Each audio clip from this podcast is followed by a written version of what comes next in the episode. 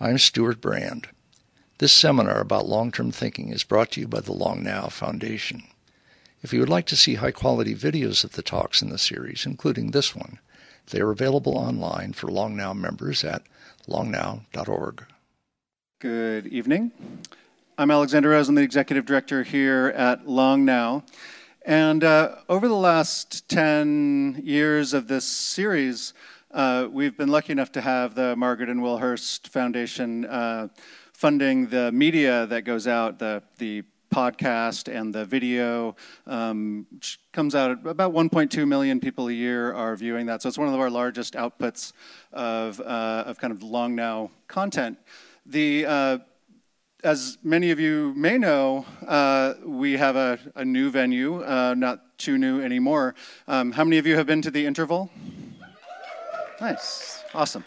Uh, so we've been filming talks there now for uh, actually three years. I think this month because we started doing some of the talks before we even uh, before we even opened to the to the public. Starting with I think Adam Rogers.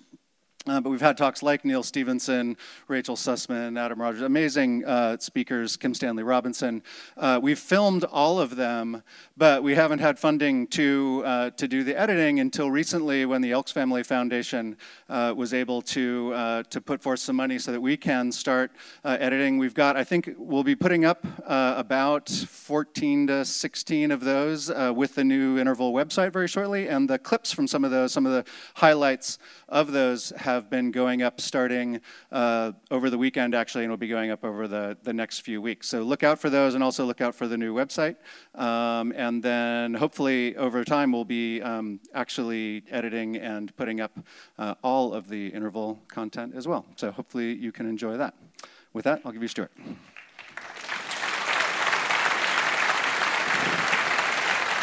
All right. Long Now Foundation is all about scale, thinking long, thinking big. And when it comes to doing good these days, it's also, I think, useful to think big, think scale, think global. The Long Now is also kind of engineering based, and we're into geekery. And I'd say the world's leading do good geek is here to speak, Bjorn Lomborg.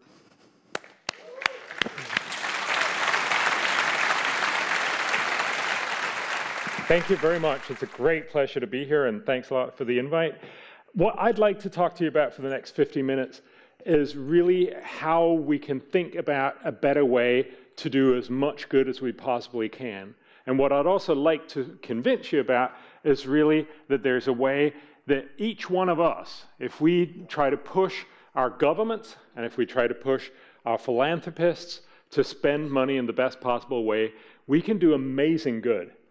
We can actually, and I'll try and show you that, but we can actually do more good than Bill Gates. And this is, you know, obviously not because you suddenly have, you know, $60 billion in your bank account, but it's because we can actually make sure that we can leverage that much money that's being spent out there and do so much more good. So that's really what I want to talk about here today.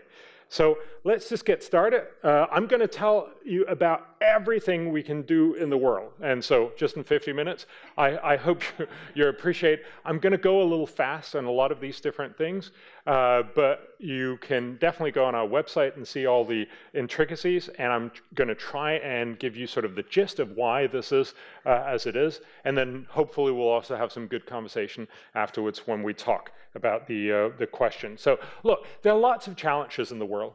But the amazing thing is, there's also lots of good solutions. But the real question is, how do we pick? Well, unfortunately, very often, how do we get attention to a problem? Well, typically, we get attention if they're cute animals, or if they're lots of crying babies, or if they're groups with great PR. And surely that's sometimes the right way to prioritize, but it's not the right way in general. We shouldn't just do something because it has cute animals or crying babies or great PR. Some of the most important things are the boring problems. This is where the geek comes in. So, really, how should you prioritize? Well, you should certainly scrutinize the options carefully, right? You have to be, remember to read the fine print. Right? I, I, gave this talk another place. Admittedly, they were a little drunk, and he was like, "Yay!" the first re first reaction. Um, but the reality is, you need, in order to prioritize, you need a menu with prices and sizes, and that's what we try to provide. Imagine if you see this. Cool. You can create your own pizza for $9.99. That sounds like a nice deal. But imagine if you had this sort of uh, menu, but you had no prices. Unless you're in a good expense account, that would make you a little uncomfortable to order that create your own pizza, right? You have no idea whether it's going to cost 99 cents or whether it's going to cost $1,000, right? And you have no idea of size either. You have no idea whether you're going to get a very, very tiny pizza, right? Or that pizza is going to serve your entire party and then some. And so that's why I think we need to start talking about when we discuss what are we going to do. We need to know what are we going to get for our money. And that's really the menu that we're trying to do, my, my, uh, my think tank, the Copenhagen Consensus. So we try to estimate all the cost in dollars uh, uh, those, those are typically just economic, but every once in a while there'll also be social and environmental costs, and we try to accumulate all of them and express them in dollars. Likewise, then we try to estimate all the benefits in dollars. That's a little more controversial, but we try to both get the social and the environmental and the economic benefits. I'll get a little bit into how we do this. There's a whole branch of economics that try to do this, and uh, suffice it to say that we work with some of the best economists in the world. We try to get it right. Of course, that doesn't mean we get it right, but at least the benefit of trying to do this is then suddenly you know what the benefit cost ratio is. You know how much it's going to cost in terms of dollars. You know how much good it's going to do in terms of dollars, although there's both environmental and social and economic benefits in there. And so you know how much bang are you getting for each buck you're spending. That's the crucial bit because then suddenly you can start comparing it across all different areas, and that's what we do. So I just came back from Haiti. Uh, we're doing a project where we're prioritizing uh, for the government of Haiti together with the Canadian Development Agency to try to look at what are all the smart things you can do in Haiti and say where can you get the most good. One of the issues that they pointed out was this there's a lack of urban sanitation. This is a terrible picture. Right? Th th that girl should not be wading through that sort of dirt, right? That is surely not good for her and for everyone else that lives there. This is the kind of picture that makes you want to donate to this and say, I want to help her. I want to help all the people that are around her. I want to send money to the organization that does this in Haiti. Let me try and give you a sense of how we would think about this problem of urban sanitation in Haiti. We would try to look at the costs so there's a number of costs. The cost is, first of all, to buy a pit latrine. That's one of the cheapest ways that you can get basic sanitation. The pit latrine per person will last 15 years, and it costs almost $44. Then you also need to empty this. That costs every 4.5 years, and that costs $33. If you assume a discount rate, and that's basically just how much is the, the interest rate that you have to pay on this, that works out as an annualized cost about $9. So every year you have to pay $9 to get this pit latrine per person per year. But surely there's a lot of good things here. There's 3.7 million people that are without uh, sanitation in urban areas in Haiti, and that means that overall in Haiti, 3,132 persons die from diarrhea. Surely we can do something about that. So there are lots of benefits. The first one is that we have fewer deaths. But we're not going to avoid all of the 3,132 deaths. First of all, uh, we're only looking at this in urban areas, but also when you install a pit latrine, it doesn't mean that all the fecal matter goes away. It only means that there's less fecal matter in the, uh, the drinking water that you have. So you have less diarrhea, but you have not no diarrhea. You have less death, but not no deaths. We estimate that there's going to be 254 fewer deaths per year by this investment. But divided out over 3.7 million people, that means on average every year you don't lose nine hours of your life. And if you if you translate that, and typically the translation is three times GDP per capita, that turns into a benefit of $2.58. That sounds cruel But suddenly you have a sense of order of magnitude. And if we've done our sums right, you get a sense of how much are we actually helping this girl and everyone else? But of course, this is not the only thing. We also avoid disease, uh, so we avoid the unpleasantness of being, uh, uh, being sick. Uh, there's on average 5.7 days that you sit on the can every year in, in, in, in, Haiti, and you avoid some of that. You also avoid some healthcare savings. Uh, sorry, you avoid some healthcare costs, uh, so that's healthcare savings. You also have productivity gain because when you're not on the bathroom, when you're not sick, you can go and work. And also, you get some productivity benefits in the sense that you have to go, uh, you don't have to travel as far in order to be able to uh, go to the bathroom. And then finally, you have some educational benefits. If you're a kid, you can actually go to school instead. And you also have some very tiny environmental benefits. Uh, so basically, that's about getting the fecal matter out into the field and use it as fertilizer. That reduces nitrogen leakage and it increases yields. Overall, that sums up to about $6.88. So we're the annoying guys that say, yes, this is a beautiful picture, but you also need to remember that the cost is about $9. The benefit, if you include everything, is about $7, and that's why we estimate that every time you spend a dollar on this, if you do it well, you will do 77 cents of good. That does not feel good. That does not make us feel good. But that was my entire point to say this is not about the pretty pictures, it's about making sure that we do the right thing. I'll get back to this at the very end, but let's just remember this. So, we're trying to find all the smart things, and there's a lot of smart things to do in Haiti. And that's why we possibly shouldn't be persuaded by the picture that makes us want to spend the money where the best picture is. So, the research that I'm going to show you stems from our attempt of uh, looking at what are the smartest targets for the world, uh, 2016, 2030. Uh, so the UN wanted to replace its uh, Millennium Development Goals back from 2000 and uh, sorry from 1999, uh, which covered the first 15 years of the century. They were very very simple, pretty smart. Uh, they simply said reduce poverty, reduce hunger, uh, get all kids in school, uh, reduce child deaths, reduce maternal deaths, and get everyone water and sanitation. I've just said that's the whole thing, right there. Uh, but the problem was that the UN then wanted to say we should redo that for 2016, 2030. Um, and that matters because over those 15 years, we're estimating the total development budget for the world is going to be $2.5 trillion. So we're going to be spending $2.5 trillion. Surely we should try to get it right. Imagine if we could just change a tiny bit of that to be spent better. That could be a phenomenal outcome. That's what I'll show you towards the end of, of, of, of the talk to, to, tonight here. So, what they basically did was they ended up promising everything to everyone. Just to give you a sense, uh, the number of targets uh, in the Millennium Development Goals were 18 targets. There were 374 words. This time, the world has promised 169 targets with 4,369 words. I promise you, if you try to read them, you're going to fall asleep. Uh, and and the, you know, the economists slightly spoofed them by saying these are the 169 commandments. Uh, and, you know, there was a, there's a reason why Moses came down the mountain with 10 and not you know, 169. And that's important because it tells us promising everything to everyone all the time, everywhere, is not a real promise. It's just simply, it makes us feel good. It's the kind of thing that sounds nice. But if it's not actually going to do the most good, I'm not sure we're doing the best thing we can. So we try to get all of our research out to everyone. This is the East African.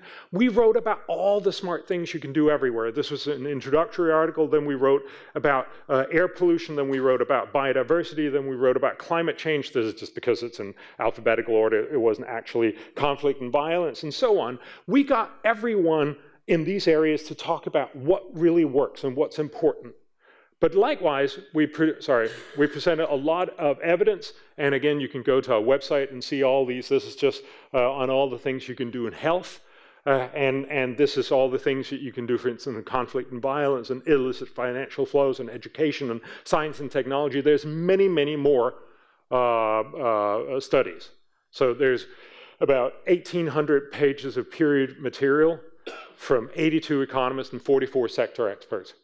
But If you want to get people to read this, of course, it doesn't actually help to say, we have 2,000 uh, pages here of uh, period material. Would you please read that, sir, and, and then make an informed decision?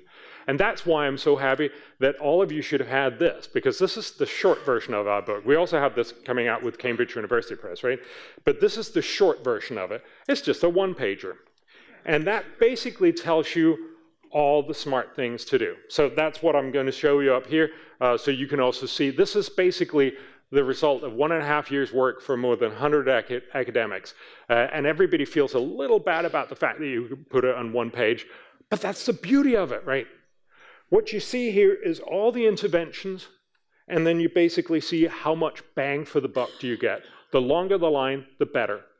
This makes it much, much simpler for everyone to have this conversation. It'd be very, very surprising if this is entirely true. It's not such that you can just say, oh, okay, so we just do the world by clicking sort in Excel and then we're done. That's not what we're saying. This is the economist's point of view on this. This is an efficiency conversation. Remember, for instance, there's no distributional conversation in this.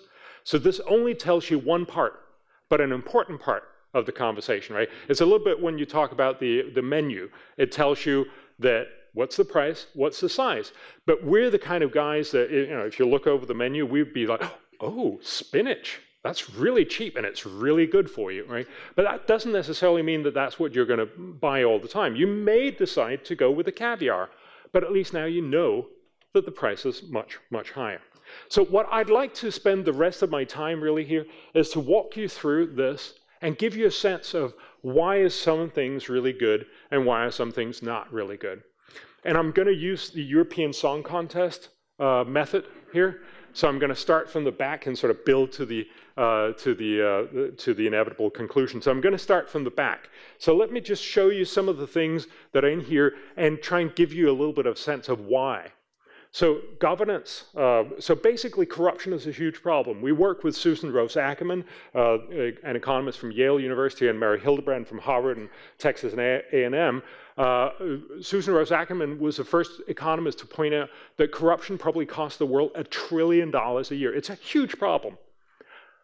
Unfortunately, we don't have any good solutions. And so what they say is, huge problem, no solutions. And our attempt would be to say, well, as long as there are other huge problems where we have great solutions, then we shouldn't try to solve the stuff that doesn't work. So that's why we're saying not that we don't think this is important, but simply that we don't have great solutions to corruption. So let's not spend our money there. One of the other things, poverty. You'd imagine, come on, is, are they saying poverty is not important? No, what we're saying is tackling poverty directly is often a really bad deal. For instance, if you try to get better social provisions, so you know, one of the things that a lot of people want to do is to say, let's get really great job protection rules so that people are well, they have you know, their minimum wages, that they have good job conditions, they have all kinds of things.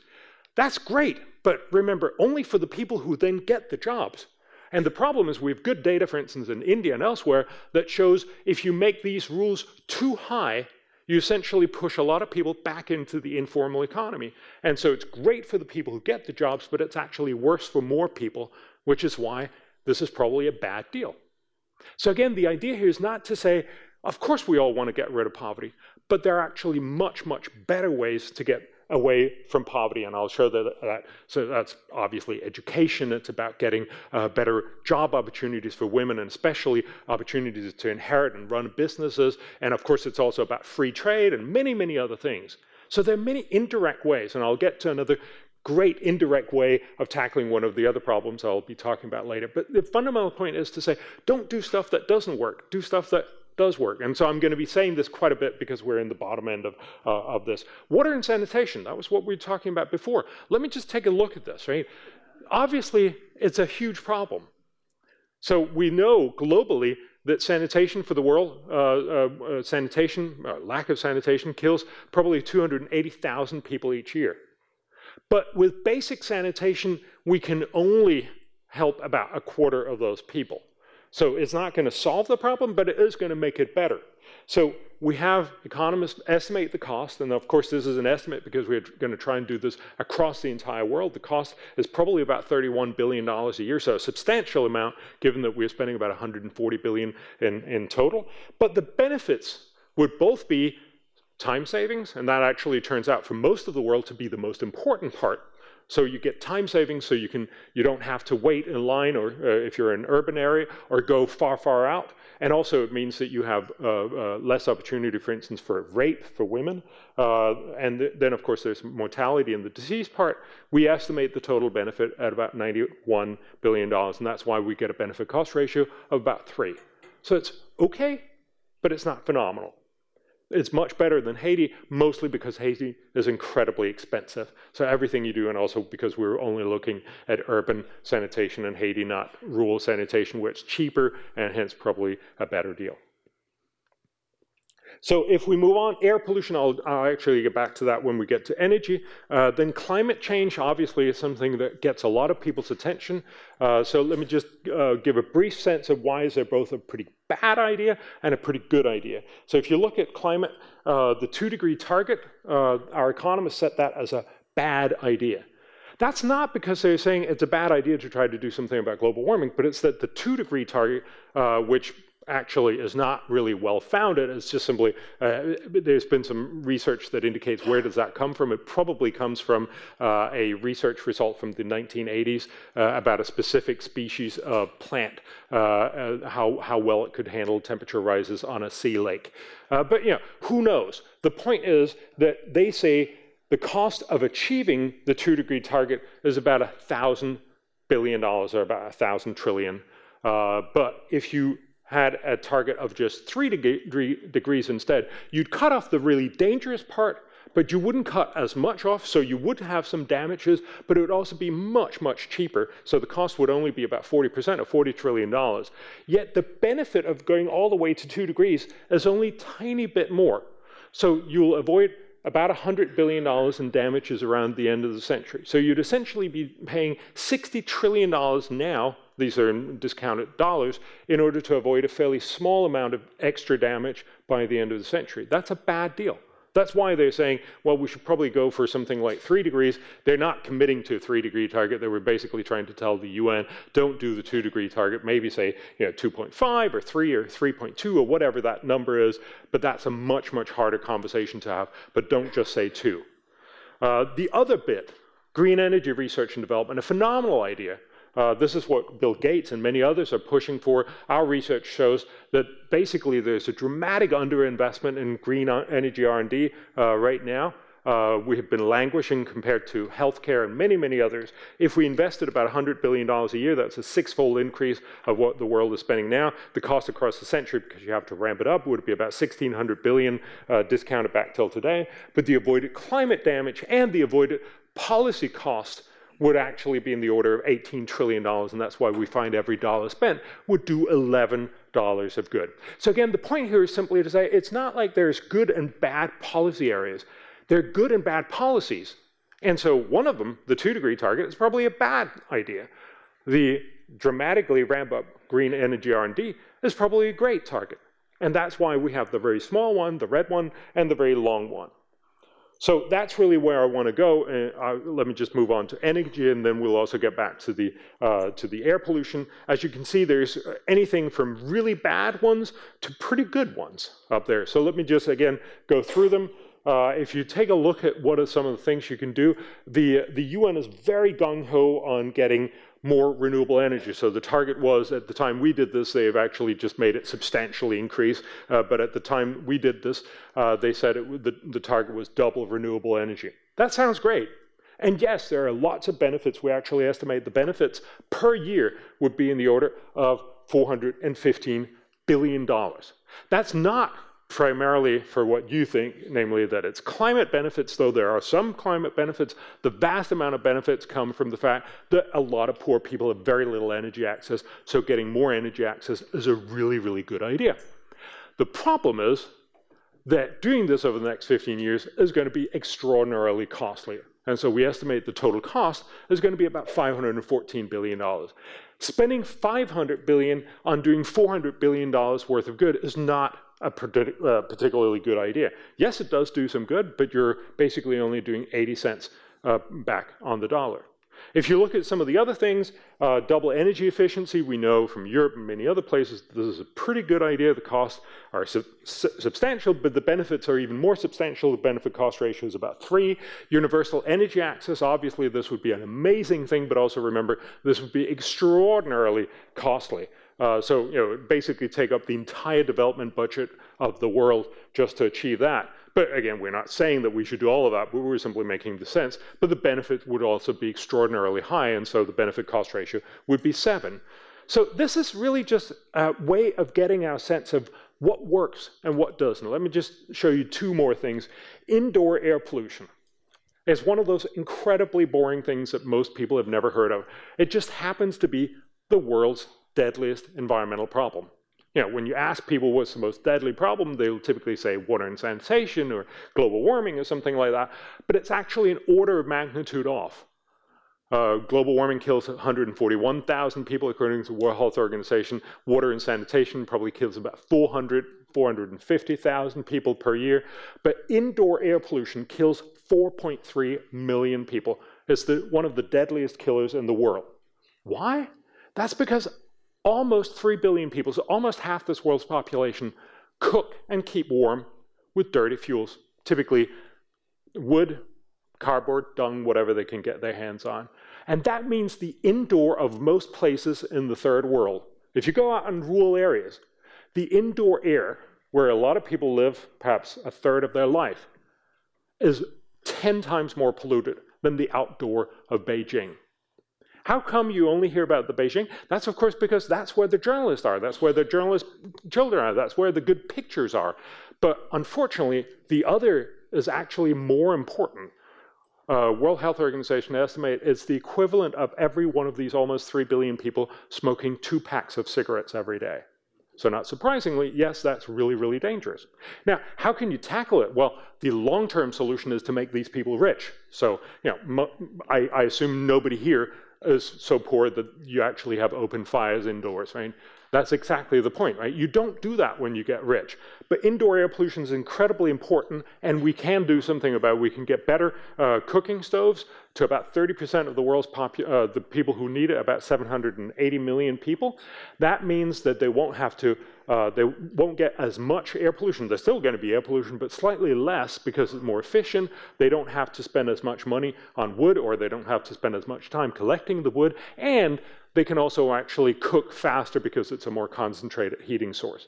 So we estimate the cost is about $11 billion a year, but the benefit is about 161 billion, so the benefit cost ratio is 15. And also get rid of fossil fuel subsidies, they're just stupid. Uh, you know, in, in Venezuela, for instance, uh, they pay. I mean, there's a lot of things that are not right in Venezuela, but but uh, but you know, they they they subsidize gasoline at 92%. I'm not actually sure what it's like. This is these numbers are a year old, and they, yeah, who knows? Uh, but 92%. Uh, uh, th that, of course, means it's incredibly cheap to get gasoline, but you know uh, it's sold as a subsidy for poor people. But of course, it's not. It's mostly a subsidy to rich people because you have to have a car in order to enjoy it or to really enjoy it. And so it's a subsidy to have people drive too much and pollute too much and congest too much. So it's a very, very good thing to get rid of. It costs 20% of uh, Venezuela's uh, uh, uh, government expenditure. And of course, those could be spent much, much better on healthcare or education or something else. So that was a big thing on energy. Let me just talk a little bit about some of these others, and then I want to move on to some of the top ones.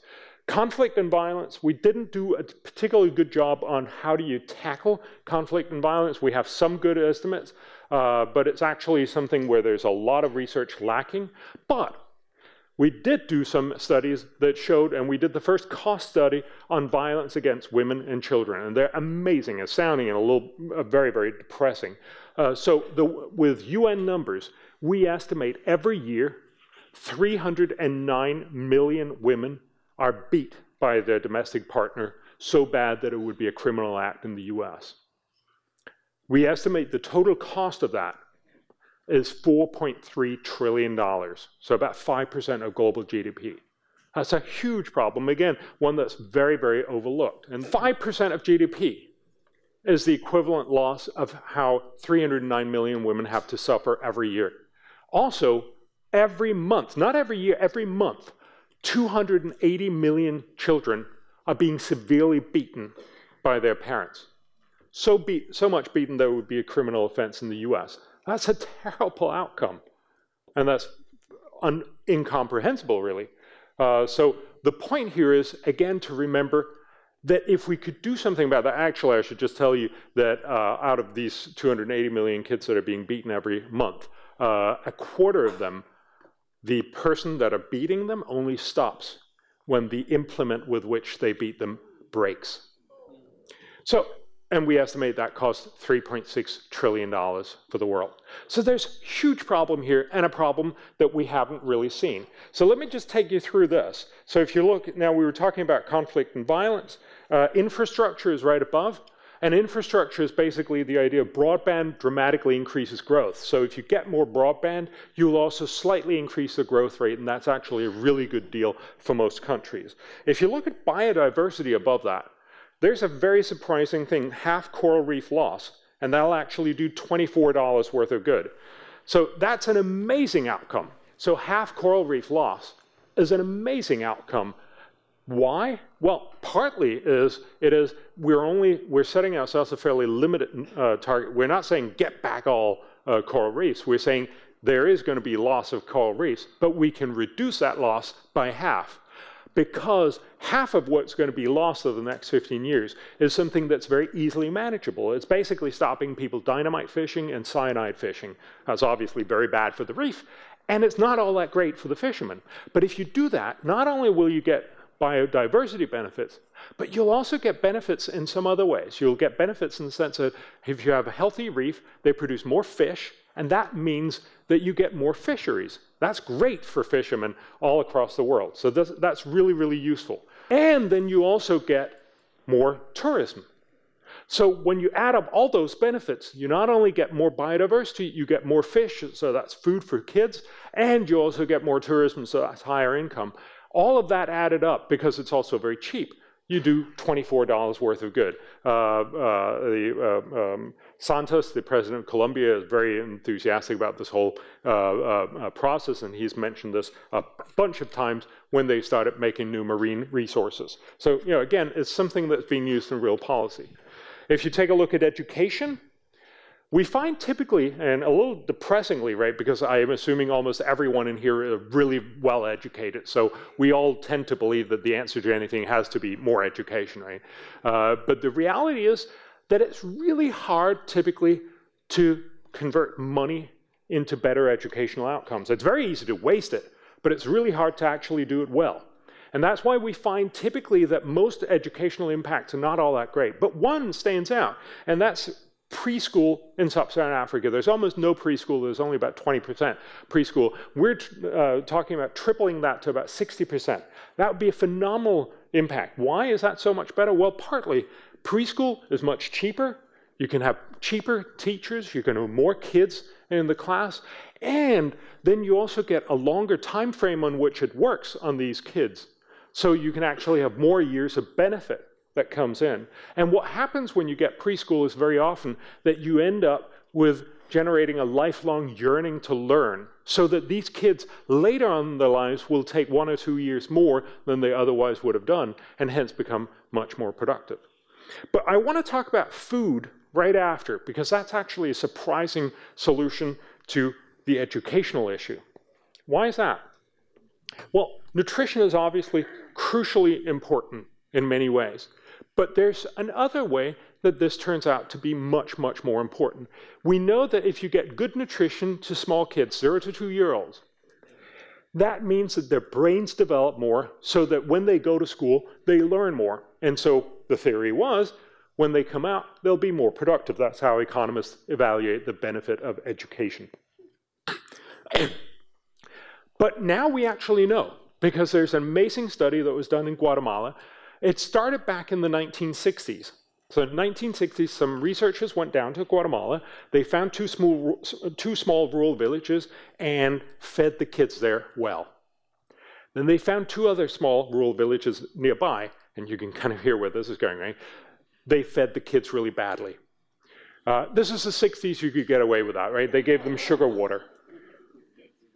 But the amazing thing is, our researchers have now gone down and refound those kids. They're now in their late 30s, early 40s. They refound about 2,000 kids that were well fed and about 1,500 that weren't. Amazing difference on almost all uh, accounts. And this is pretty much a controlled experiment, right? They have better lives, they have better marriages, they have fewer kids. If they're women, they have fewer miscarriages. But crucially, the theory that we had was that they'd be better able to go to school. And that was indeed what happened. They had longer school, they'd learned more during each one of those years. And if they had avoided becoming stunted, which is the best way of uh, indicating that you're, uh, that you're malnourished, if they avoided being stunted, they had on average 60% higher wages. Phenomenal change. Of course, this goes on. They'll now bring up their own kids better and hence make sure that they are better fed, they are better schooled, and start this virtuous circle.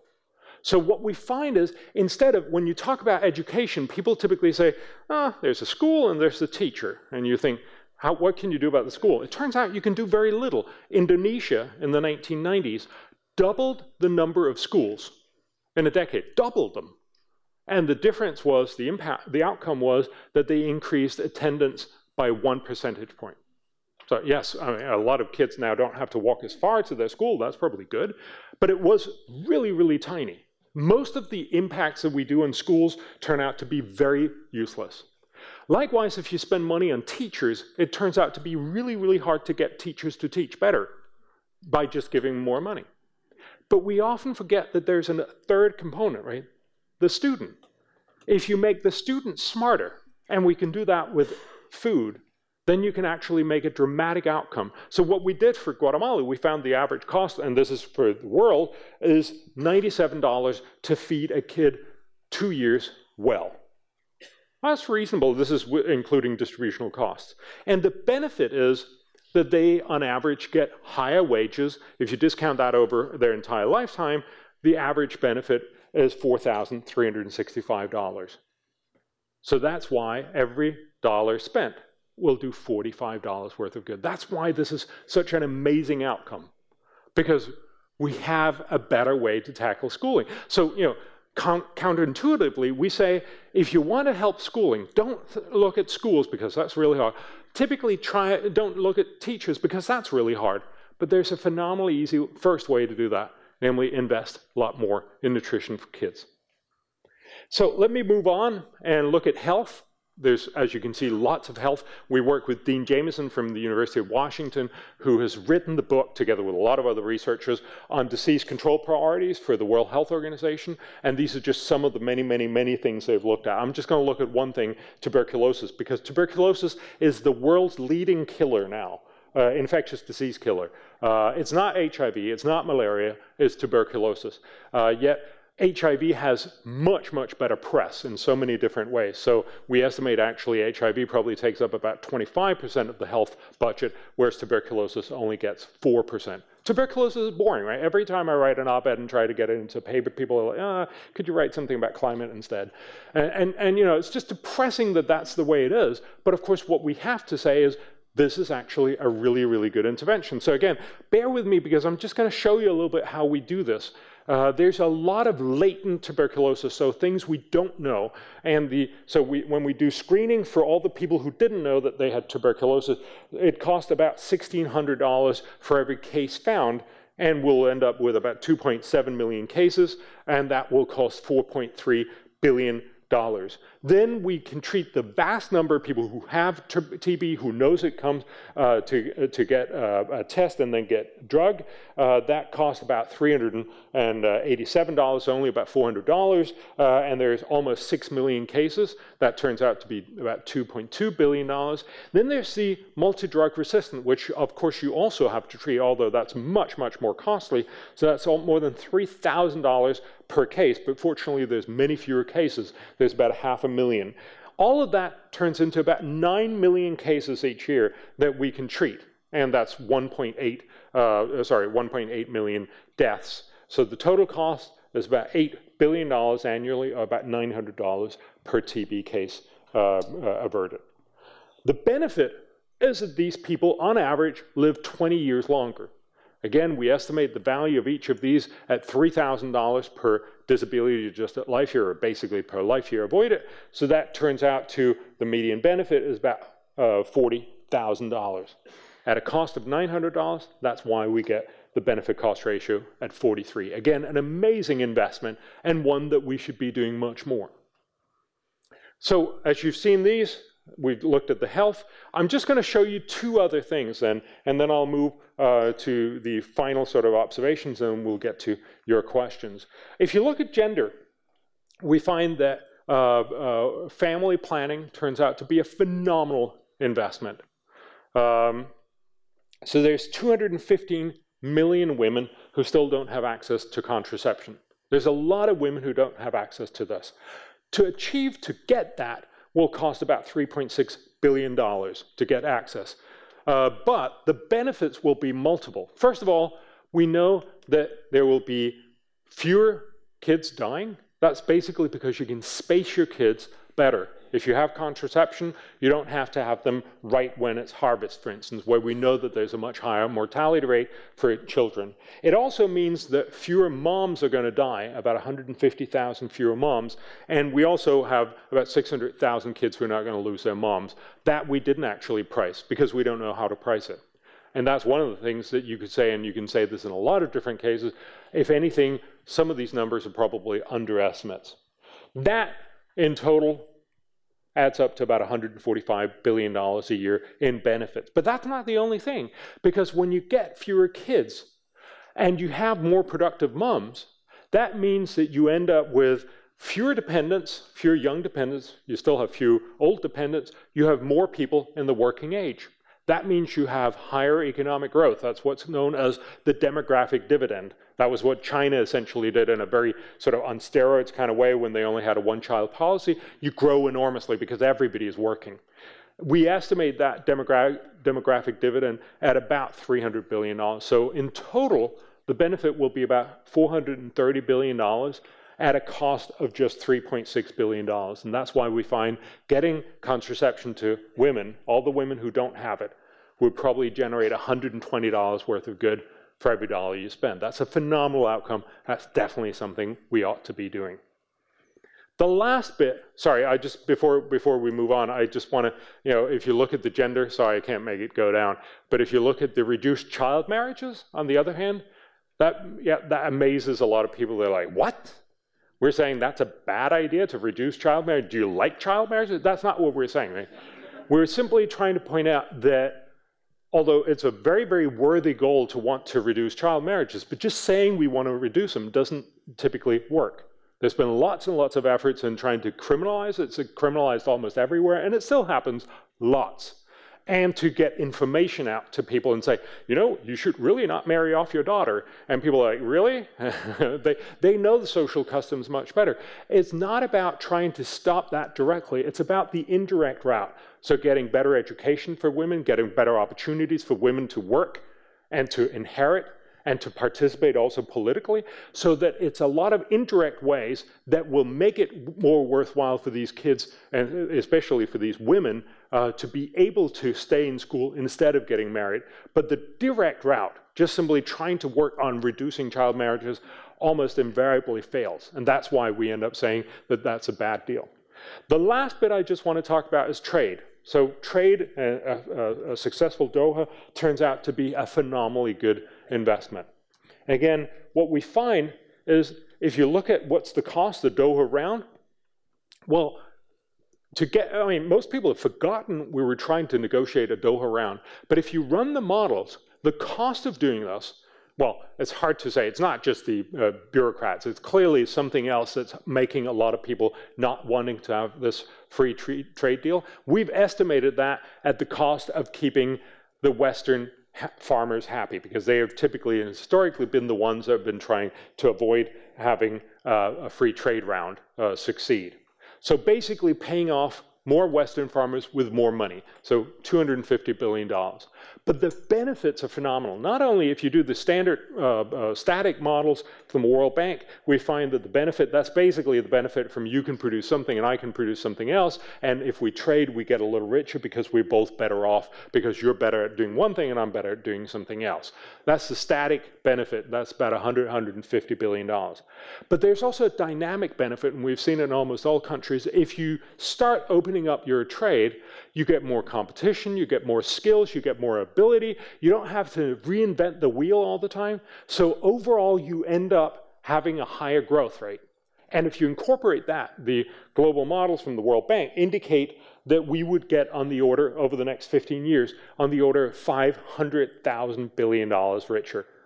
Uh, we thought, you know, being the nerds we were, we thought this was just a really cool number to show the journalists. It turns out that that's just too many zeros.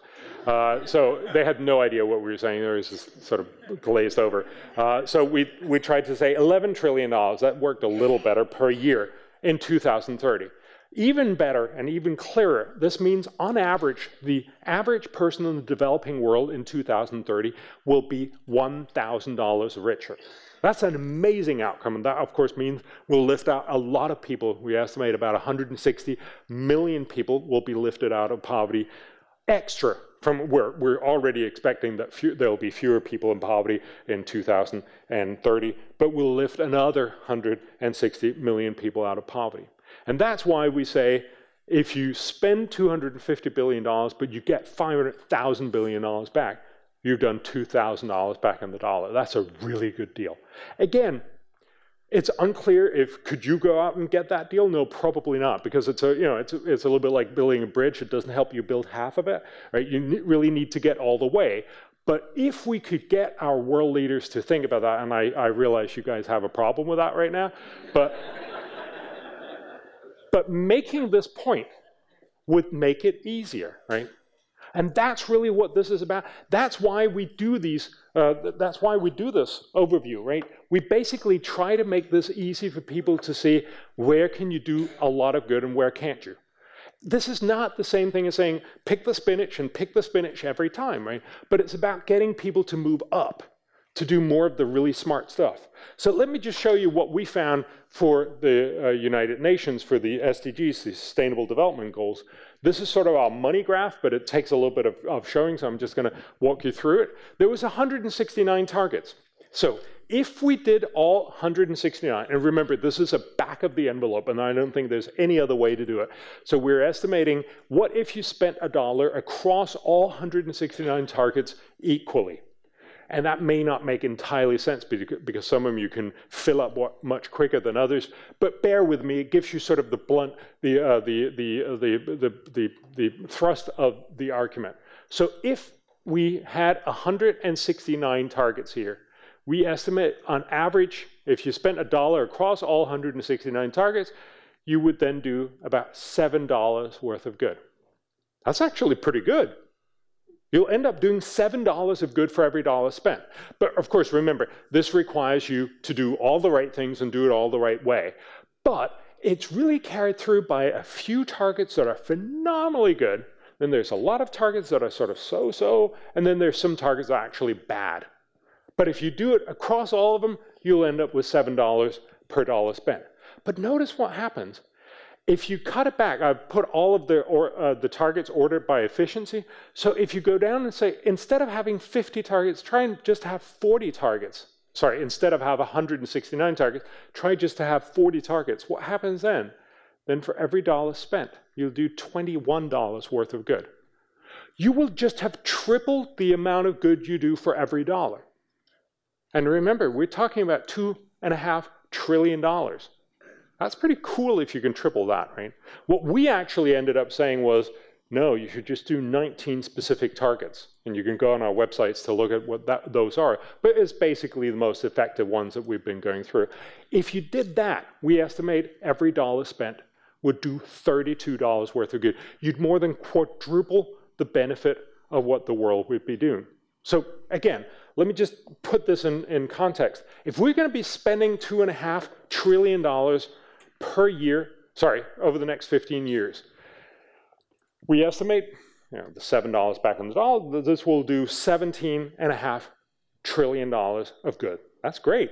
Thank you, world. You really helped. But if we'd spend it in the best possible way, we could end up do $80 trillion of social good. We could do $62.5 trillion more good.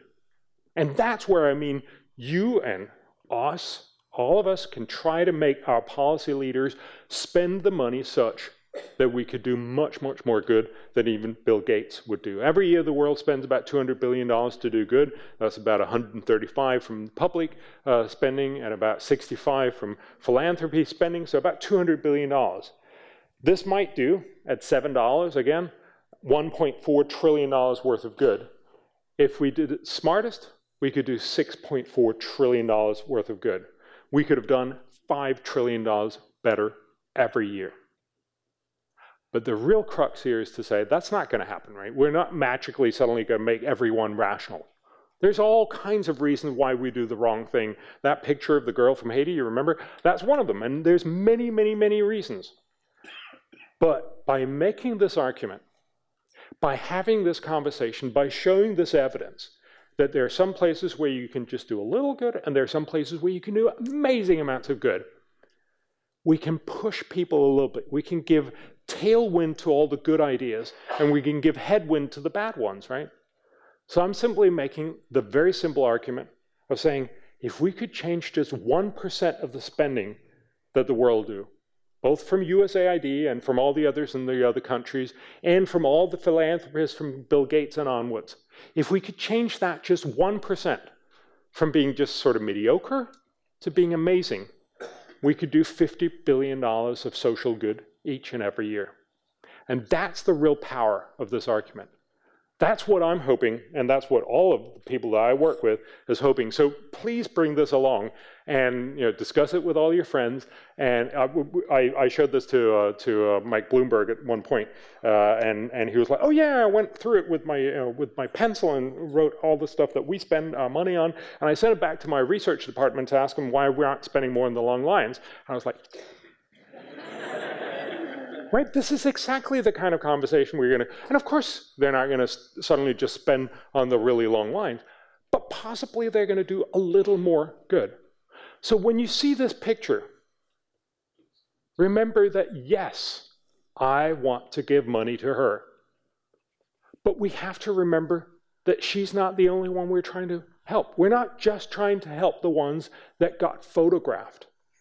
And we're not just trying to help her in the way that she's being photographed. So, yes, if we prioritize, we may actually end up in a situation where she might not get clean water first. But if we prioritize, she'll get so many other things. She'll get better nutrition, she'll get better school, she'll get better health, she'll get safer birth, she'll get higher income, less violence, hopefully, she'll get less air pollution, more energy, and more rights. And that's really what we have to remember. This is not about doing what feels good. This really is about making sure that we do the smart, nerdy things, yes, but the things that'll actually end up helping both her and everyone else in the best possible way. Thank you.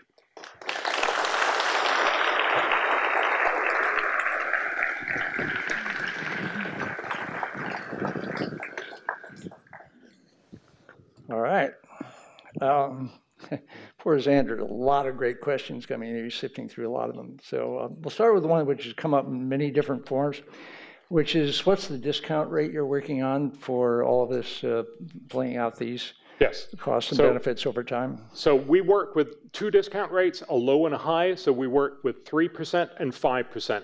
And you can see all of the material on the website. When I show you this, I'm basically showing you the median of it, so it's like 4%. Um, we should also just remember this is very much a first world discount rate. Uh, when we went to Bangladesh, which is where we'd done our first project, they were like, what, 3%, 5%? And they ended up wanting 10%. Uh, now we're doing the, uh, the study in Haiti, and they were like, 10%? Uh, they want it 20%, which basically means you don't care about stuff after a year, right? Mm-hmm. Uh, but you know, if you know Haiti, uh, uh, that's perhaps not a totally unrealistic uh, explanation of, of, of, how Haiti works. We ended up using a 12%. So we use a 3, 5, and 10 in Bangladesh or 12 in Haiti.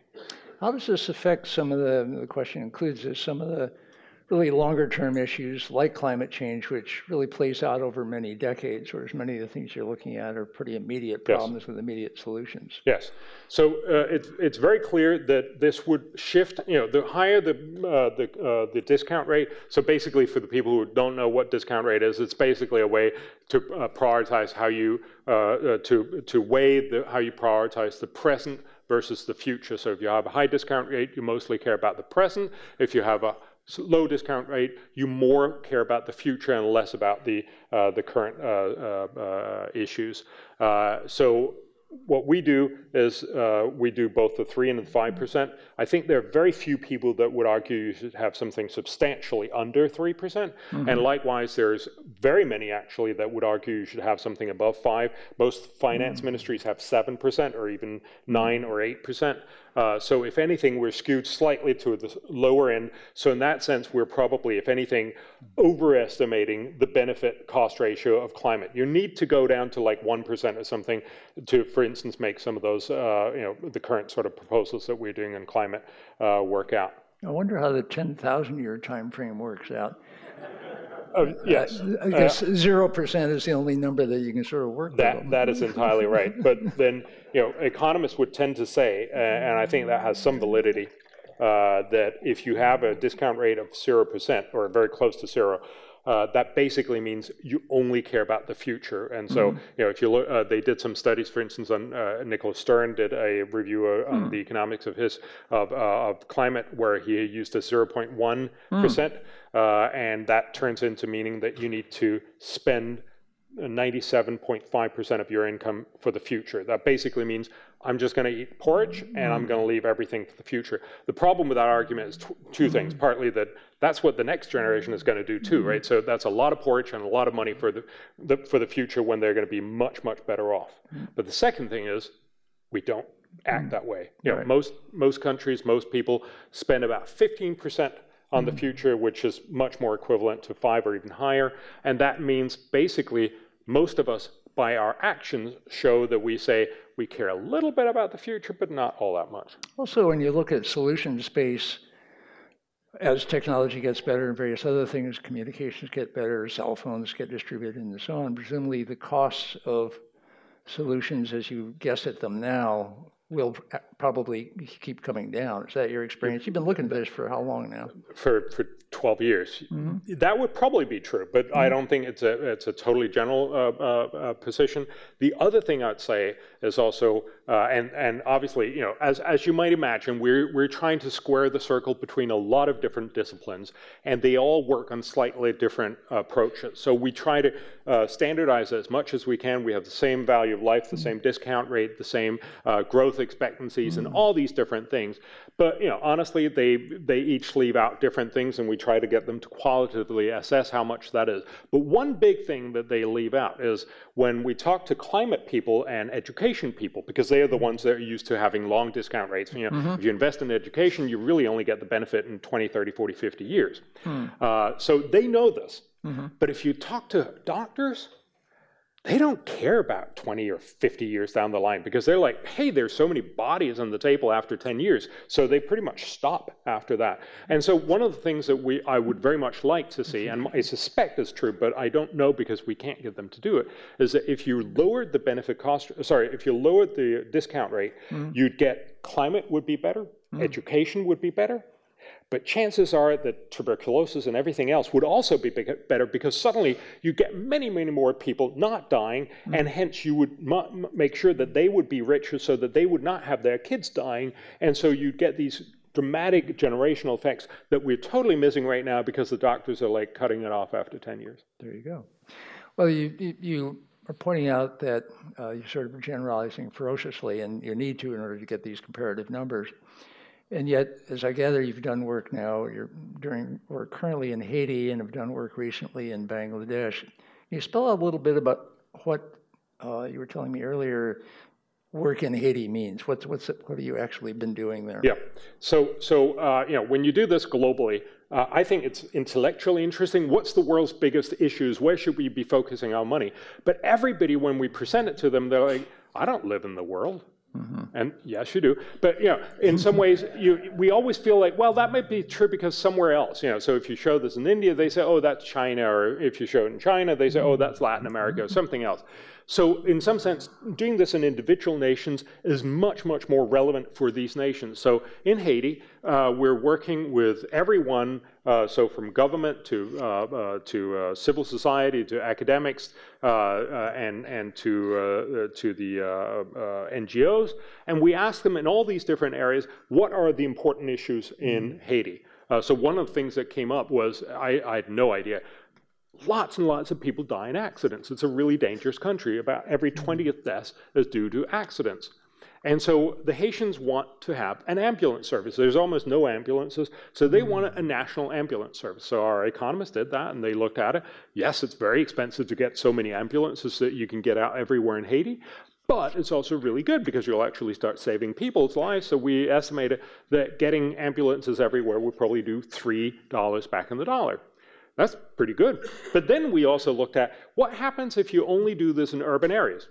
Because it's hmm. really hard to get all these ambulances out in rural areas.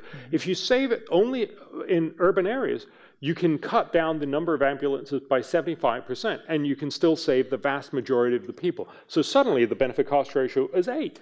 That's much better. But then they also said, what about, how about you know, cutting away the ambulances? Because there's so many people dying, what you really need is paramedics. And the real big cost is the ambulances. What if you just had the paramedics? Then the bang for the buck is 16.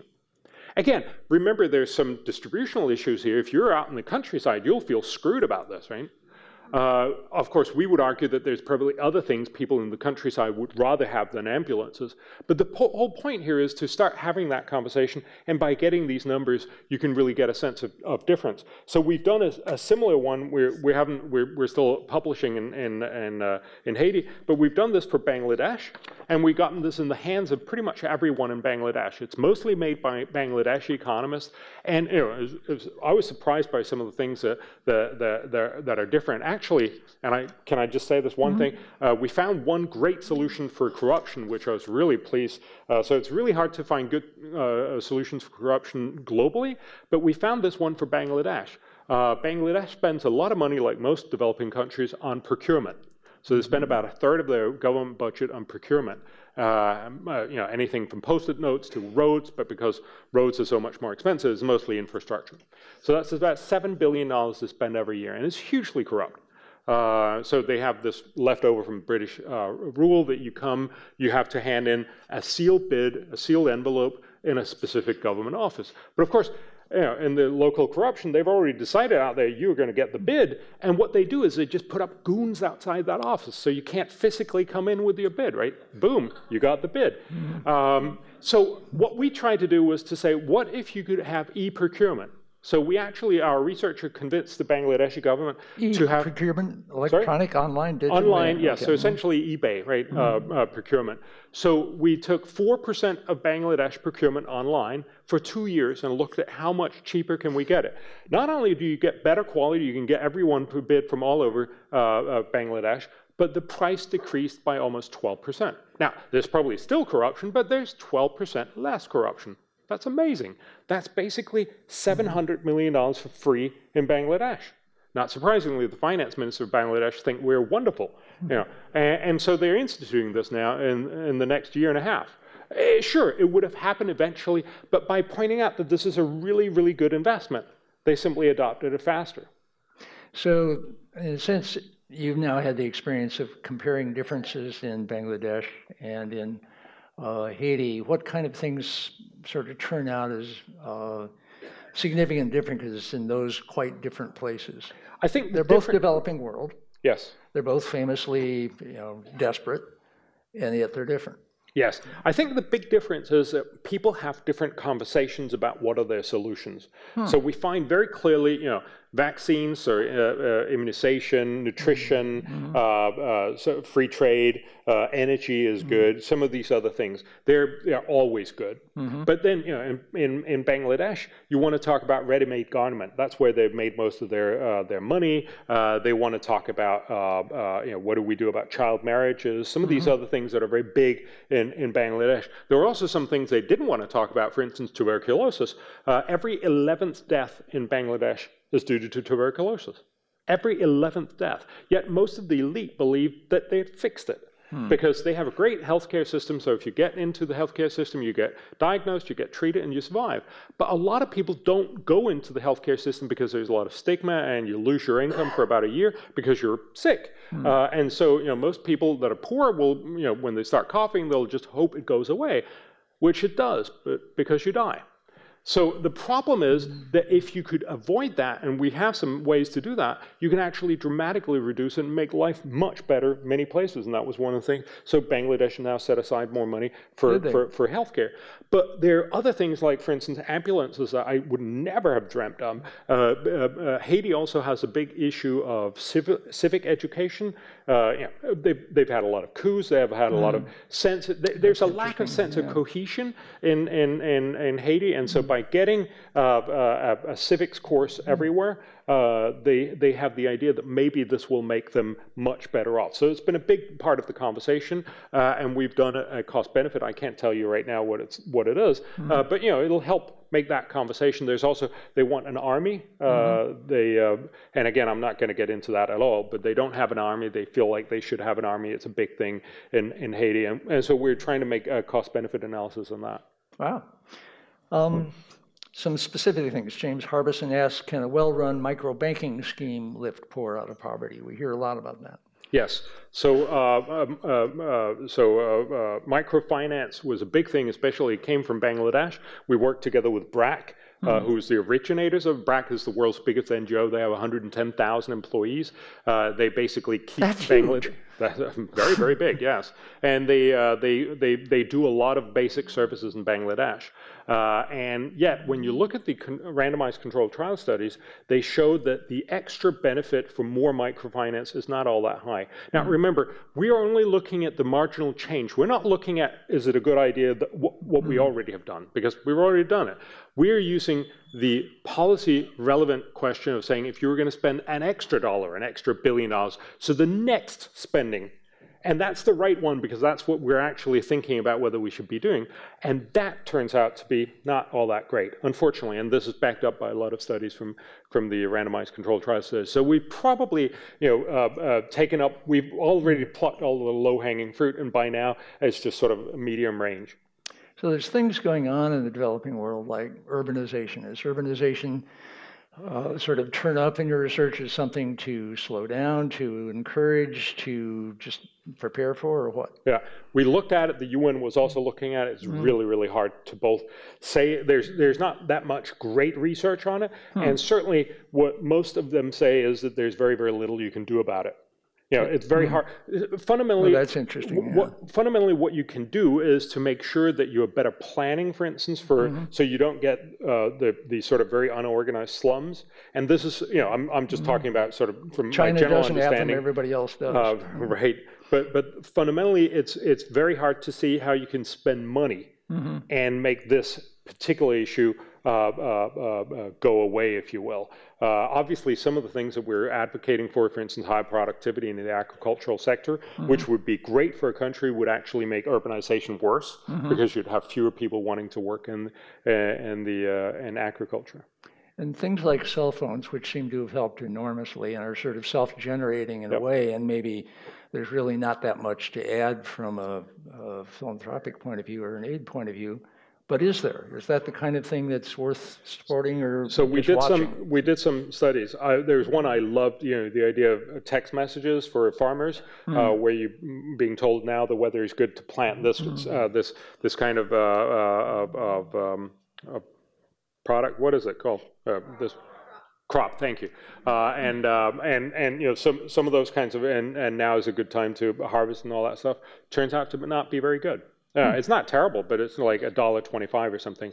Uh, but if you look at the basic benefit on broadband, That mm-hmm. probably is good. Hmm. Uh, partly because we know that it generates uh, uh, economic growth, mm-hmm. but also because it enables to have a lot of um, uh, a lot of government services online, mm-hmm. uh, and that means you know one of the things that you lack in much of the developing world is just a birth certificate, just knowing that you you know, you have rights, mm-hmm. that you have abilities, and if you're online, it's much easier to get a birth certificate. Uh, you know, then you can actually you know just go to a, a local kiosk and get it. Mm-hmm. instead of you having to go, you know, go to a, a, a, regional center and wait in three days, that kind of thing.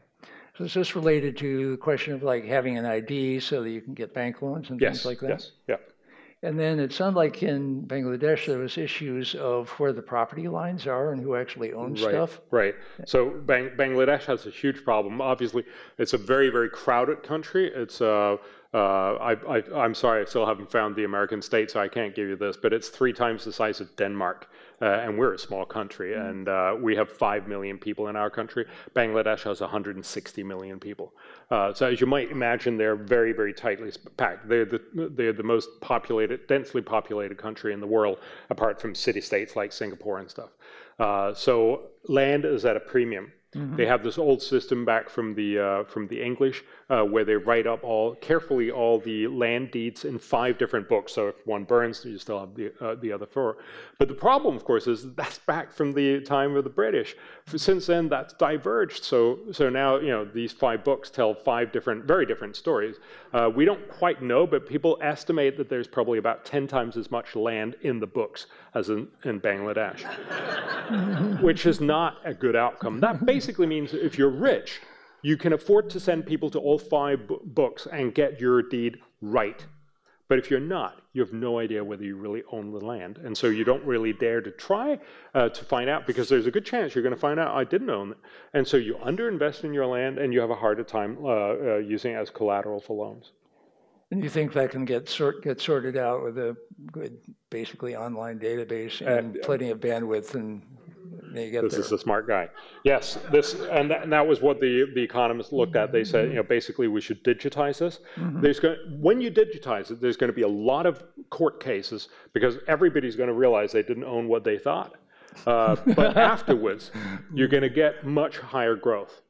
Uh, not much high growth, but somewhat better mm-hmm. growth. And so we actually find that this is a really good investment. And again, the finance minister uh, it, it, was obvious to do the e-procurement because that's just more money for very, very little input. But this actually sustained a whole class of people who are probably getting a lot of small bribes from everyone. Mm-hmm. So this is going to be very, very controversial. But he actually said he was going to get rid of it in two years, so digitize the whole thing in two years. Now, there's a lot of uh, you know pronouncements. It doesn't mean it's going to happen.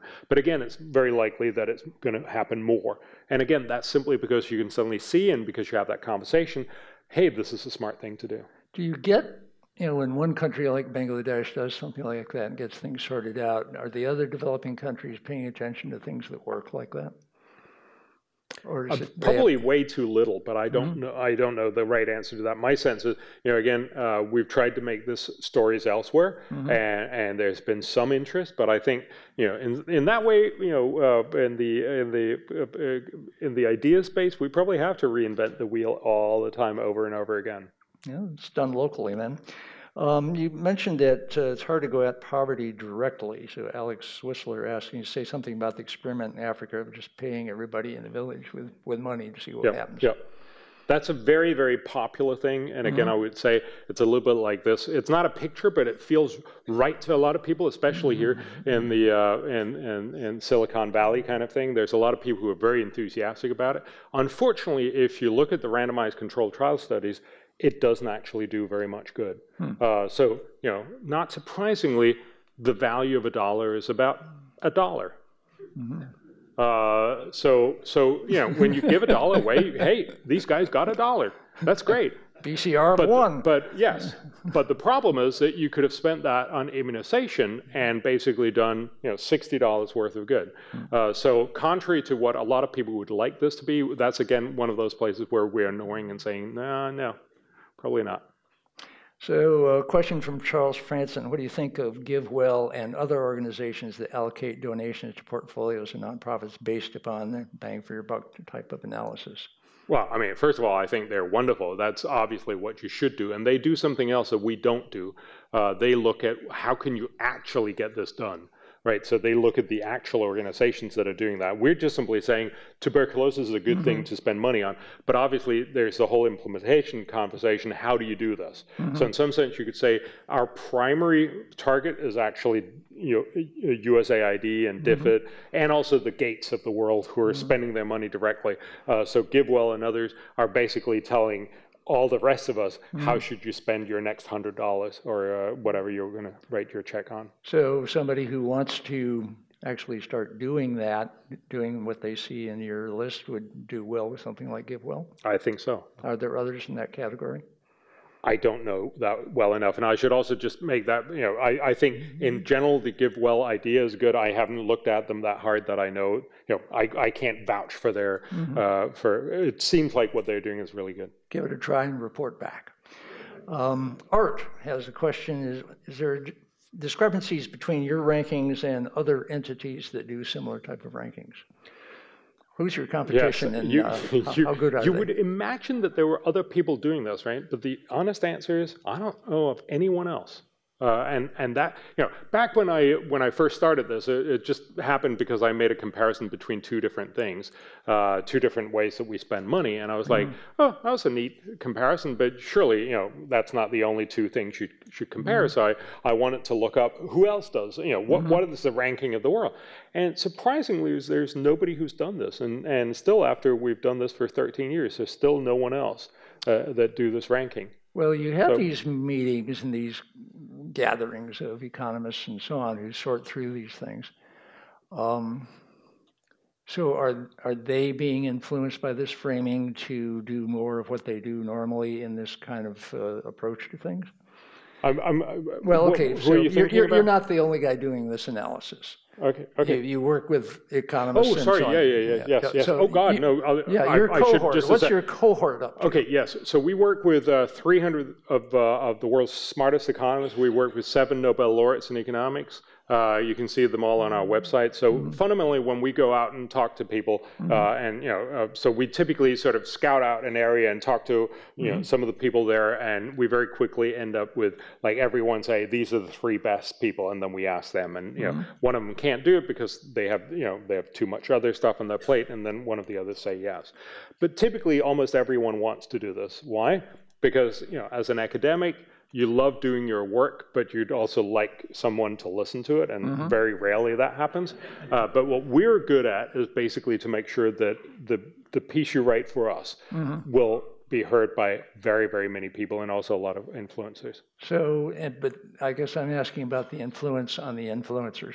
Yes. Uh, you know, these characters come together, they think in these terms, they do the analysis, they're surprised by some stuff. Does that change how they do what they do in yes. the world? Yes. Sorry, does it change the economists or does it change the politicians? Does it change the economists? Does it, oh, well, I mean, I, again, I, I mentioned James, uh, Dean Jamison, who works for uh, mm-hmm. University of Washington, who's done the disease priorities pro, uh, control project for, for the World Health Organization for now mm-hmm. 15 years. Uh, and uh, he was very kind uh, last time we met at Harvard, and, and basically said he thinks this is one of the, this is probably the most worthwhile thing he's done in his life. Uh, so you know, I I would imagine, uh, but you know, I think that's better to ask them. Right. Uh, but my my sense is, uh, uh, you know, most economists think this is obviously the mm-hmm. kind of thing that you should do. when I tried to do the first con- Copenhagen consensus, the first prioritization, mm-hmm. um, I talked to a lot of people, and they were all like, "Oh, that sounds like a great idea. Never going to happen." Mm-hmm. Um, and so, you know, the sense was that this is something somebody ought to do, but it's just too hard to do. So now I'm looking for the BCR of your operation. Um, what, what, what kind of funding are you working with? Where is it coming from? Yep. Um, and then how does it get out to the world? So obviously we've also done that for ourselves. Mm-hmm. Uh, so I'm, I'm, really wow. You ask all the right questions. Uh, so so uh, uh so fundamentally, uh, we get our funding. We used to get our funding from the Danish government, mm-hmm. uh, and now we get it from uh, typically from organizations. So the uh, uh, the Bangladesh was funded almost exclusively by the C&A Foundation. Mm-hmm. There, you probably don't know them. They're cheap uh, clothing retailers in Europe, mm-hmm. a little bit like H and M. Uh, yeah, no, I shouldn't say anything so more. So how much was there? But, but they, they basically get their uh, their cloth a lot of their clothing sewn mm. in Bangladesh. They mm. spend, as I understand, about fifty million dollars in Bangladesh every year, and they felt like they would like some better uh, sort of uh, direction for where they would be spending their money. But the but the good thing about this, uh, and now mm-hmm. I sound like a commercial, but it is just for 30 seconds, right? The the good thing is that this doesn't just help them spend their 50 million dollars better, mm-hmm. but it, you know Bangladesh spends 30 billion dollars every year. Mm-hmm. And if you could just change a little bit of that, and we did, mm-hmm. if, if, with the international community spends about three billion dollars, if we can change a little bit of that, I'm not quite sure we we changed that then you can really make a huge difference. So, you know, if you look at what we did with the uh, uh, with the uh, uh, uh e-procurement uh, mm-hmm. in Bangladesh, just that, and if you just assume that we, you know, we put a few years forward, mm-hmm. we basically estimate that we our project cost two and a half, half million dollars in total for that whole project. So that was the cost. That was the cost, mm-hmm. and the benefit is in several billions of dollars for Bangladesh just for that one thing. And we estimate that there's probably a lot more things. So that's a very, very low ball estimate. So, you know, a $1,000 back in the dollar or more. Okay, BCR up a thousand. Way to go. Yep. Um, and so, um, heading toward winding up here, a good finishing question, I think, is Brian Schulman asked, what are the tangible benefits of, of your work so far? And this is looking you know, across the board, the assessments of development goals, the notable partnerships, uh, large allocations from donors, the kind of thing that you just mentioned in Bangladesh. What are you seeing topiers on doing this stuff? What's happening in the world as a result of it? Well, you know, clearly Trump hasn't taken the advice, right? I mean, the two top things is free trade and America first, hey, and contraception for women. Uh, and and uh, you know, but but again, you know, there's a lot of other things that happen beside us. We're you know we're a small academic outfit. I doubt that we're you know we're suddenly and magically going to change the whole world. Uh, I think two things that we've well, taken away Bloomberg from Bloomberg said a nice thing. Oh God, yes, yes. But, you know, I'm, said I'm, a nice thing. I'm, I'm still looking forward to see him change all his priorities. But you know, uh, but you know, we'll see about that. But you but praise the, the Gates Foundation. Do they praise you? Um, I think so. Okay. Yeah. I mean, they certainly work with us. So, mm-hmm. uh, okay. but but but you know, but fundamentally, I think I think we've learned two things. One is that I was very sort of enthusiastic about the global thing because I think that intellectually makes a lot of sense for me. Mm-hmm. But I think increasingly I've recognized that that it may sort of help set the overall tone of what we worry about and focus on. Again, remember indoor air pollution. You know, most mm-hmm. people just never think about that. And by by stressing that, I think you can sort of help people pull people out a little bit of our our sort of normal everyday experience of what matters and what doesn't. Uh, but but fundamentally most people live in individual nations. So, you know, mm-hmm. I, am I'm, I'm increasingly, we're, we're still going to do the global one every four years mm-hmm. uh, or so, so, you know, every Olympic uh, mm-hmm. year. Uh, but the rest of the years, we actually want to do this for individual countries. So we started with Bangladesh, and now we're doing Haiti. We'll, we'll, uh, we'll be concluding that in one and a half months, so stand by. Uh, and, and then we're moving to India. Uh, so Tata mm. Trust and the Gates Foundation uh, is funding uh, first two states. So mister mm-hmm. Tata is very enthusiastic about this. Uh, he wants to do it for all 29 states and the federal level in India. And I think that would be a phenomenal opportunity. Imagine mm-hmm. actually affecting the world's biggest democracy and having you know, a, an, a, an opportunity to help make better decisions for 1.25 billion people. Um, but I also really want to move to first world. You know, these are all third well, world well. countries. Uh, and and so uh, I've, I've, for a long time had a dream of doing this first in the U.S., but I think that's probably wrong, right? Because this, in some ways, you just have such a, a hyper partisan conversation that if we tried to do this, for instance, for the U.S., mm-hmm. uh, you know, it would just get drowned out. If if mm-hmm. anyone dared to say this is good, then the other side would sort of mm-hmm. automatically say that's bad. Right. Uh, so possibly for a state. Uh, we're mm. also thinking about doing this for education just in mm-hmm. the US. a lot of uh, uh, philanthropists are spending money on education. Imagine uh, taking uh, so sort of 40, 40 top ideas that people are talking about for education and then say, if you're going to spend an extra dollar, or more likely an extra billion dollars in this, mm-hmm. what does the evidence show that that will do a benefit? Mm-hmm. So you basically get the bang for the buck. This list, but just for education, just for the U.S. And again, it's just a menu. It doesn't. Mm-hmm. There's a lot of things it doesn't tell you. So you can't just have that conversation and do the sort thing. But at least it'll start focusing people and saying, you know, do the top things in education. So that could possibly be really is, exciting. Yeah, I think you're right. For a while, U.S. is off the board for that. Uh, what developed country would comes to mind that you would really like to just work so with? So I, I, live in Prague now uh, mm-hmm. for a variety of reasons. The, the, Danish government, we had an incoming center-left government, and they ran on a promise to cut off my funding. Um, so, so when they did, I uh, I moved to Prague, uh, and and uh, the Czech Republic is actually thinking about doing this. Uh, so that could be one. Uh, I think, you know, honestly, I think all countries could, you know, mm-hmm. I would love to see all countries in the world do this. It would be fun uh, to and, take a really socialist country and do this, and a really non-socialist country. You can probably think of a good one uh, that uh, not us. That uh, you know, com- compare and contrast who can make better value of this kind of analysis of their situation. Yeah, I, I, I, would tend to think, I mean, first of all, I think if you tried to do that, that'd be intellectually interesting, but the two countries would just care about what we found in their respective countries. Right, right. And also, I think most countries will just want to take, you know, there'll be some things that'll end up taking up, and there'll be a lot of things that they'll just leave on the on the plate. One other thing I found, you know, we we've worked a lot on on getting this into newspapers because at the end of the day, uh, and if any of you are, are academics, you know the sense, you know, there's a lot of incredibly interesting stuff that gets written and never read. Mm-hmm. Uh, and, and in some mm-hmm. way, that's just you know terrible. But you know, if it's not read, if it's not adopted by a lot of people, it kind of didn't exist. Mm-hmm. Uh, so in Bangladesh, we we uh, we wrote up all of this research for Bangladesh in the biggest English speaking, which is 250,000 copies, and the biggest Bangla speaking, which is 10 million people. Uh, uh, you know, everything in Bangladesh is big. Uh, but but but the amazing thing is this got everyone talking because then you know there's an article about how do you do education in Bangladesh. If you're from Bangladesh, it's incredibly interesting. If you're not, it's probably not, right? But, but, the, but the point is, you want to read this. And then mm-hmm. there's what can we do about infrastructure and how much will that cost? How much good will it do?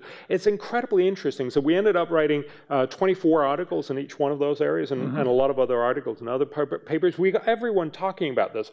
Uh, everyone who's anything in Bangladesh has one of these, or at least they have gotten one. But I think mm-hmm. I've, I've seen quite a, quite a number of them who still have them because you'll, you know, if you're advocating one of these long lines, you'll constantly be saying that. And then sort of, you know, it catches on because then next time you want to do something of these, you're like, you know, they're going to ask you, why do you want to do that? Yeah. So, so, so, you know, you start having this conversation that is slightly more rational. And, and that was my, my sort of endpoint. You also end up with a situation where journalists will now start asking this very, very simple question. Whenever a politician opens his mouth, you'll say, I'm sorry, sir, how much will that cost? And how much good will it do? And that'd be cool, right? Imagine if we had that conversation more generally. So the uh, you're looking at countries. These are countries that have diasporas. You're going to work in India. Yes. India has this yes. huge diaspora of people who've done very well all over the world, have money, they go back, many do. Uh, does that bear relation to how you would look at these developing countries that have, in a sense, a developed diaspora? That's a good question. I haven't thought of it, but I'll definitely bring bring it along. Yeah it would be interesting sort of to include that in the, in the way in the economic analysis. What those folks who went out and did yep. well, they they were based on probably some education and some other yes. opportunities yep. that you know made happen. They didn't uh, cough themselves to death in uh, bad uh, fire in, inside the indoor pollution situation, and and and. So that must be part of the multipliers, but it's a loop, and figuring out how that loop plays would be fun yeah. to do. No, no, that's that's a very good point. I, I, I, would tend to say, and, and this is one of the things that we do that's I think crucial that this cannot be you know some white guy that comes in and tells you know Bangladesh or Haiti how they should do this. So that's why we work with everyone in Haiti or in Bangladesh. Mm-hmm. We have them do all the all the uh, uh, uh, the the the right things to focus on, uh, and and you know neither in Bangladesh nor in Haiti uh, did diaspora come up. But that's probably a, you know because that I could very well be because there's a blind spot in those countries. You know you you kind of don't think about all those mm-hmm. people because they left and they're you know they should have stayed here. I don't know, but but but uh, but well, there's another angle, which is that people in the country think about the country in a certain way, as you saw in Haiti and in Bangladesh. People who, who grew up in the country and have left, but still yes. have a very strong feeling for the country, think about the country in another way, probably a little closer to the way you think about it as a whole and how it bears yeah. relation to the yeah, rest of the yeah. world. So uh, you know, uh, we're, we're funded by Canada in, uh, in Haiti. Uh, so uh, the Canadian uh, Development Agency, the uh, Global Affairs Canada, uh, sort of unofficially say that they've spent a billion dollars in Haiti, and you know they're not quite sure what they got for that. Um, so that's why they're really frustrated about, hmm. and they want to do better in Haiti. but we've heard, I have no idea whether this is true, but you know, it seems to be the the case that Trudeau is actually really interested in the, in this project, and that's because he has a lot of diaspora in his mm-hmm. uh, uh, uh local constituents in uh, in um, uh, Montreal. Well, you know, free trade in a world of immigrants. There's lots of stuff going on here. Absolutely. Thank you for doing this. Hey, thank you very much. This seminar about long term thinking was brought to you by the Long Now Foundation. Thanks to Fora TV, you can see high quality videos of the talks online by joining Long Now as a member at longnow.org. Thank you for listening. I'm Stewart Brand.